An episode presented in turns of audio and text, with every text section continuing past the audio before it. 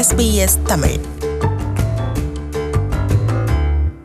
கோடைக்காலம் என்பதினால் வெயிலின் சூட்டை தணித்து நாம் வாழும் வீடுகளை குளுமையாக வைத்திருப்பது என்பது மிகவும் செலவான விடயம்தான். இதனால் எகிரும் தங்களின் மின்சார கட்டணத்தை சமாளிக்க பலர் சிரமப்படுவது உண்டு. ஆனால் இவர்கள் அனைவருக்குமான ஒரு நற்செய்தி என்னவென்றால் எதிர்வரும் காலங்களில் மின்சார கட்டணங்களின் விலை குறைய உள்ளது என்கிறது.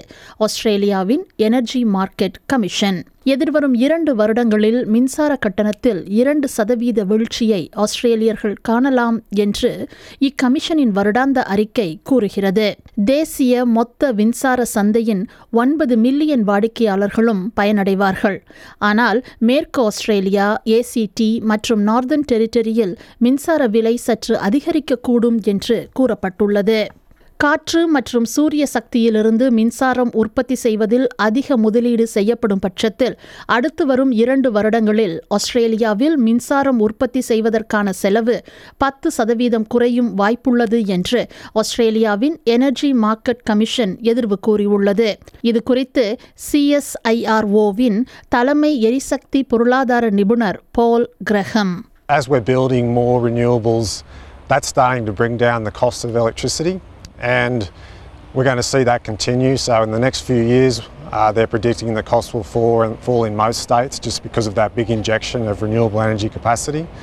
And we'll continue to do that over the next decade and hopefully see further price decreases.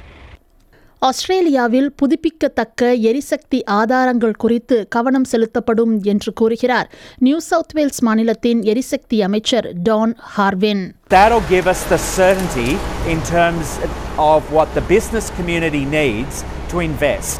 They'll invest all around Australia if they know what the rules of the game are. We need to end the climate wars in Canberra uh, between all the various parties, and uh, the state governments and the territory governments are prepared to show leadership on this. ஆனால் இரண்டாயிரத்தி முப்பதாம் ஆண்டிற்கான கரியமில உமிழ்வு இலக்கை அடைவதற்கான வழிமுறையில் Australia இல்லாதது கவலை அளிப்பதாக கூறுகிறார் கிளைமேட் கவுன்சிலின் Petra Stock I think, in relation to the emissions projections that were released today, it's clear that Australia isn't on track to reduce our emissions.